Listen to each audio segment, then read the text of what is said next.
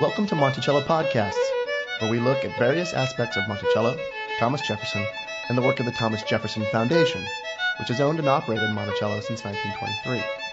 I'm Chad Woolerton, Monticello's webmaster. Quick question. Who wrote the United States Constitution? Did you answer Thomas Jefferson? Well, if you did, you're wrong. James Madison is most often described as the father of the Constitution, though several other people also played key roles in the development of the final document. In fact, Jefferson wasn't even in the United States when the Constitutional Convention was underway. He was more than 3,000 miles away, serving as the United States Minister to France. But the author of the Declaration of American Independence and of the Statute of Virginia for Religious Freedom did have some strong opinions. This time we present three letters, two from November 1787 and one from the following December, in which Jefferson shared some of his earliest thoughts on the new Constitution. The recipients of these letters were John Adams, Adams' son-in-law William Stephen Smith, and James Madison.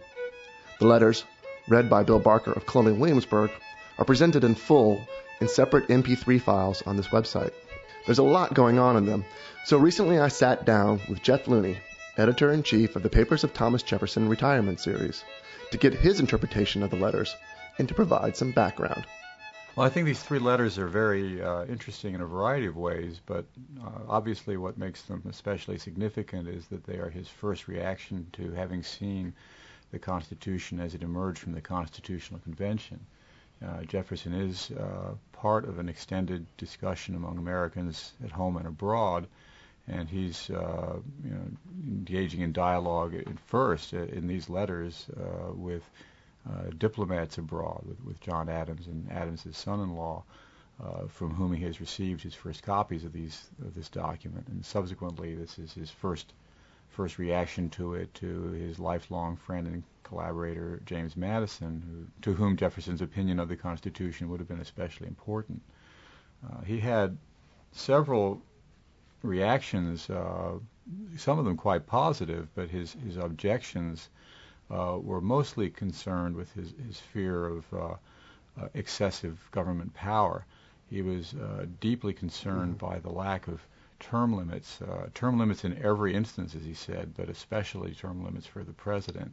He felt that if a president could be reelected at four-year intervals, uh, he would basically uh, never stop getting reelected. And he, he advances examples of that having been true in Europe uh, in recent and past European history, and he basically concluded that uh, the effect of this would be a de facto uh, monarchy, and that uh, that would mean European influence uh, in the elections because foreign powers would see how important these elections were and they would interfere. And the example he cites is that of Poland, where that's precisely what happened in the election of Polish Polish kings. He was deeply concerned by the lack of a Bill of Rights, uh, which he felt that all people, you know, people had a right to in every document, uh, no matter what. Uh, and he gives examples of what should fall in, in such a Bill of Rights, most of which we would recognize, but one of which uh, he repeats a couple of times is that there should be provisions against standing armies, uh, which I don't think makes it into the final final Bill of Rights. Uh, one particularly interesting thing is that he felt that uh, judicial review, I didn't call it that, but he felt that judicial review should be uh, uh, brought in as well, again as a way to, in this case, limit limit legislative power.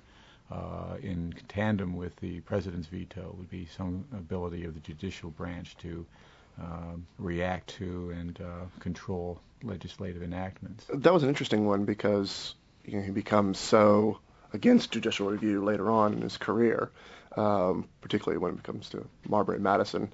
He's sort of outraged at the claim for that. But that one occurs to me that, that the judicial review that's ultimately established is more final than what he might be proposing here, in that it would be more of a veto power. So it would be it could be overruled by the same way a modern day presidential veto can be overruled. Um, so it wouldn't they wouldn't be the final right. final say, yeah. but would also make that more likely to occur if it were just I mean if if it, the judiciary became veto, we probably would have the judiciary butting in more often. Yeah, yeah, they'd be more involved on a regular basis, I think. That would have been interesting. Yeah, it would have been a very different type of judicial review, but that he was it, it, disposed to speak to it in any way at all, I think, is, is quite interesting. Absolutely, absolutely. Uh, he uh, he was concerned that the uh, uh, just generally with the t- tendency toward excessive power, and he, he's very much writing in the context of Shays' rebellion in Massachusetts. Mm-hmm. Uh, I mean, in the context there was there had been a, a, an outbreak of, of a uh, popular uh, re- revolution, which he basically regarded as not that big a deal, nothing to get too excited about, and in fact a healthy thing in a in a in a in a, any government and uh, he felt that to avoid popular unrest, the answer is not more government power, but rather a better educated and informed public. And uh, so it's, it's, quite a different view.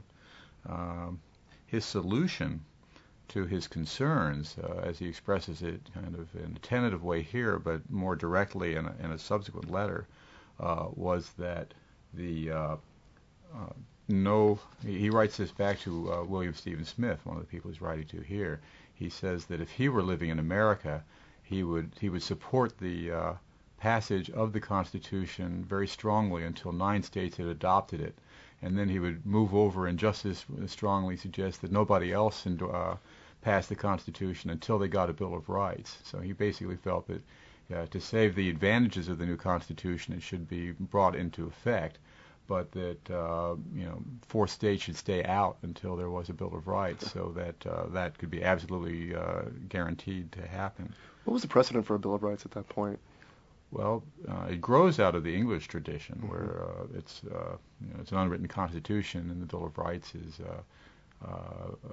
part of what is implemented in the 17th century, the Glorious Revolution, I think.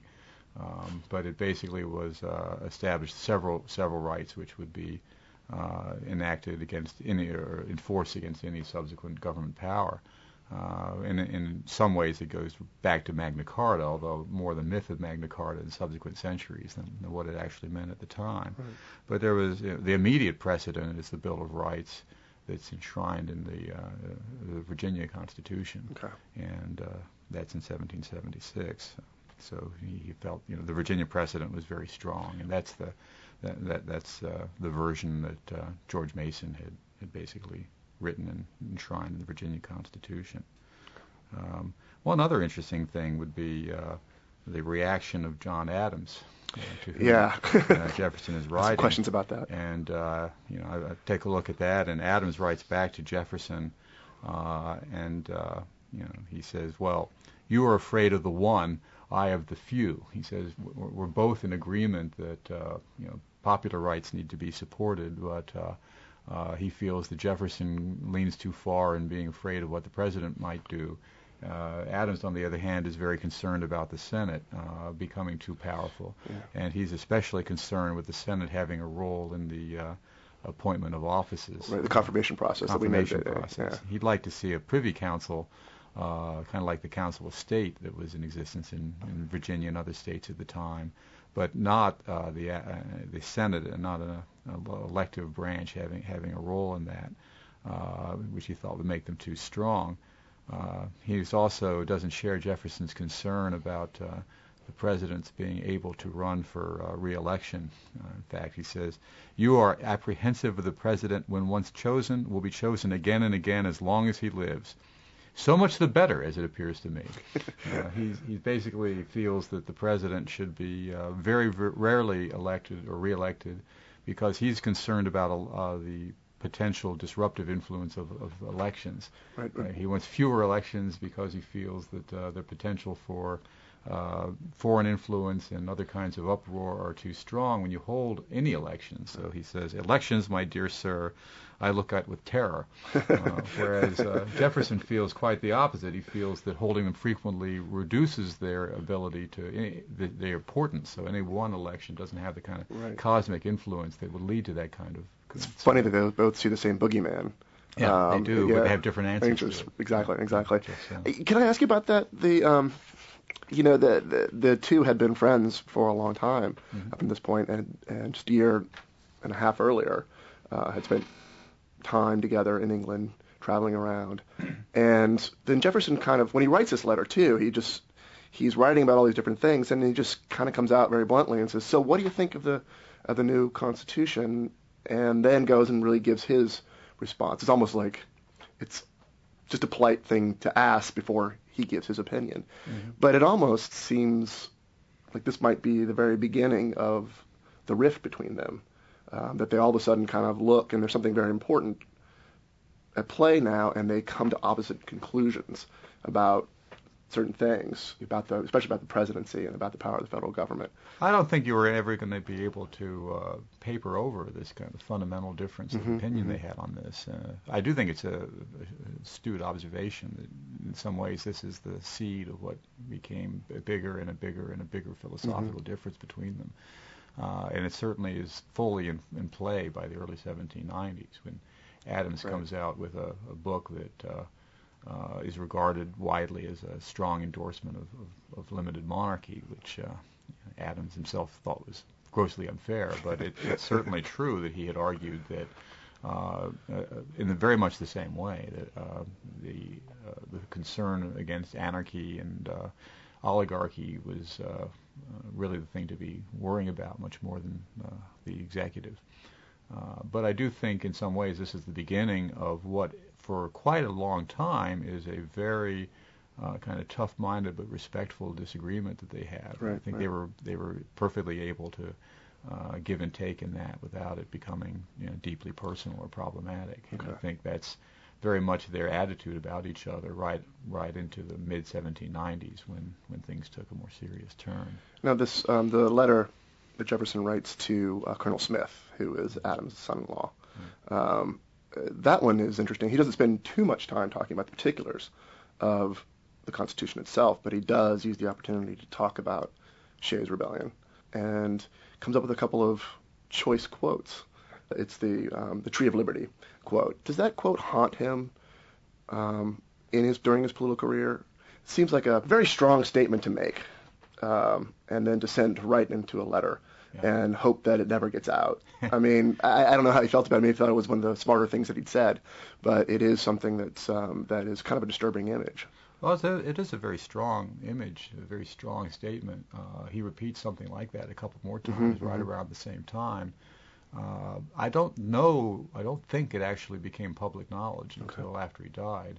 Uh, but it's certainly one of any number of very outspoken uh, statements he, he makes at various times throughout his career. It's probably one reason he's very concerned not to have his name actually put in front of some of the things he says. Right, right, right. Uh, there's a different version of the letter to Adams that he sends to uh, Uriah Forrest a few days later.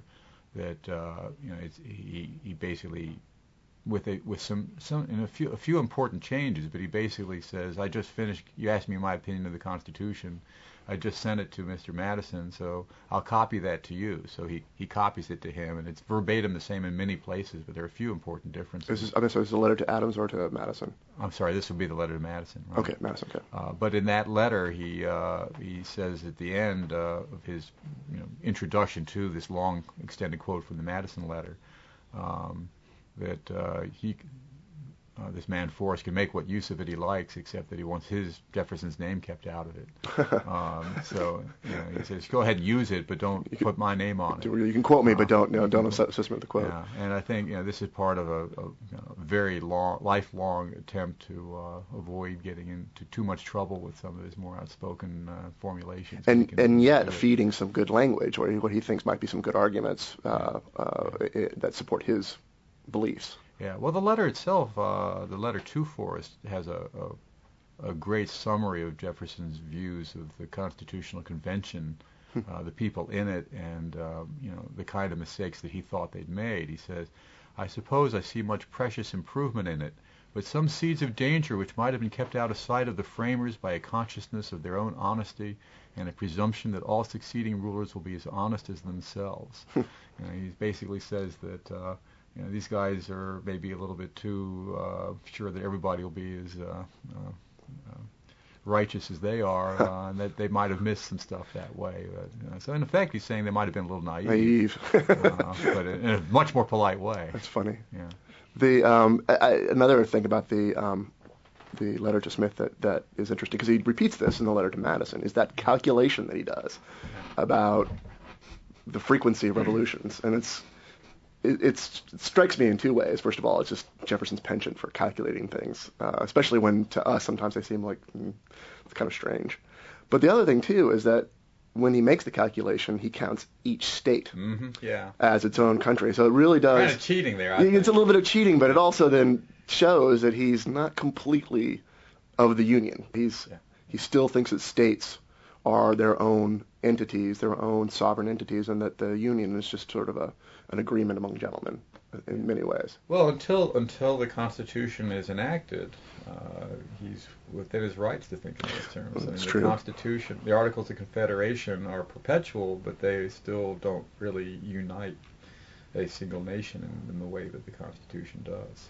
I think what he's really up to there is to, uh, you, know, you can certainly use the calculation that way precisely because uh, he still isn't completely convinced that this is going to have work, the yeah, effect right. that it ultimately does have. of, Right. uh, of taking the states and turning them into a state, a nation. Now, with the letter to, to Madison, he spends a little time, as he does with with uh, with the letter to Adams, going about some business uh, before jumping to the uh, information about the Constitution. And here again, it's kind of funny because bef- while before he said, you know, he just kind of bluntly asks uh, Adams, and then launches into his own thoughts about the Constitution. Here he kind of subverts his speaking about the Constitution at all, saying it is as it's a. I've got nothing else better to write. Yeah, yeah. He basically says, "Let me fill up the page because I don't have anything else to say." So Right. So I'll you- toss in some comments on the Constitution. Exactly. What should I talk about? Let me see. Well, what can I think? Oh, the Constitution. And of course, Um, that's that's disingenuous or, or a polite uh, evasion, whatever way you think of it. Sure. But, but I think it's very clear that what he's doing there is uh, he's being diplomatic in two senses of the term. Yeah. He's, he's being diplomatic in the sense that he is a diplomat, a United States diplomat at the time, and he knows his role is not to um, be part of this process. Mhm. Uh, he's got to be apart from it. So I think that he's uh, distancing himself from the kind of advice he's giving because he is a, he's a minister of, of the state, uh, Right, and not right. somebody who ought to be commenting on these in a way, in a, in a specific way.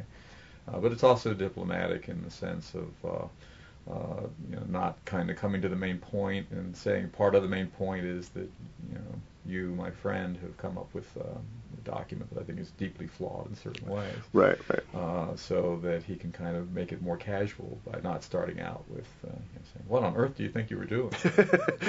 saying rather, you know, that. Uh, and of course, that's also how he how he starts out by saying the many good good features he sees in the Yeah, Constitution. and he ha- and he has some wonderful language for it too, especially the indeed, the captivated uh, when he's talking about the uh, the House and the Senate and the, the vision of uh, representation there. Yeah, but to Madison, unlike the, one of the other letters, he does not say, uh, uh, well, you know, what we could have done just as well by keeping the good old uh, Articles of Confederation and making a few choice amendments, uh, Right. uh, which is kind of how he ends one of his letters. That's right. He does. Why he does. didn't we just kind of leave leave that as it was and preserve it as this kind of sacred relic? Uh, and here he says he doesn't go into that, but he does um, make the more substantive points that he thinks are more important. Right, right. I've got one last question for you because there was a, a phrase that struck me, and I want to see if your thoughts about this agree with mine. It's in the letter to Colonel Smith, and he's talking about um, I guess he's talking about the the, the Constitution and uh, probably the the strong presidency, and likens it to setting up a kite to keep the hen yard in order. Mm-hmm. First thought, of course, when I heard that was a kite, like you know, flying a kite. Talking about a bird. talking about a bird. Yeah. And so this is a bird of prey. a bird. Right, right. So he's basically saying that uh, to uh, to solve a uh, a problem, we're creating a much greater problem. Right, putting the fox in charge of the hen house, essentially. Yeah. Had you ever heard that phrase before? No, but it, uh, it's a nice and colorful phrase. It truly It is. A, and in this context, it makes a lot of sense. Yeah, But absolutely. It's one of uh, I don't, we could probably figure out uh, that he's quoting a, a fable of some sort. Hmm, okay. Uh, it could be Aesop, but it could also be who's that? There's a French guy, Fontaine maybe. There's a there's a French guy whose fa- fables are very much uh, uh, in use at the time. Okay. But I suspect that it wasn't something he came up with. I think it was a, a kind of a metaphor in popular usage. Right, right.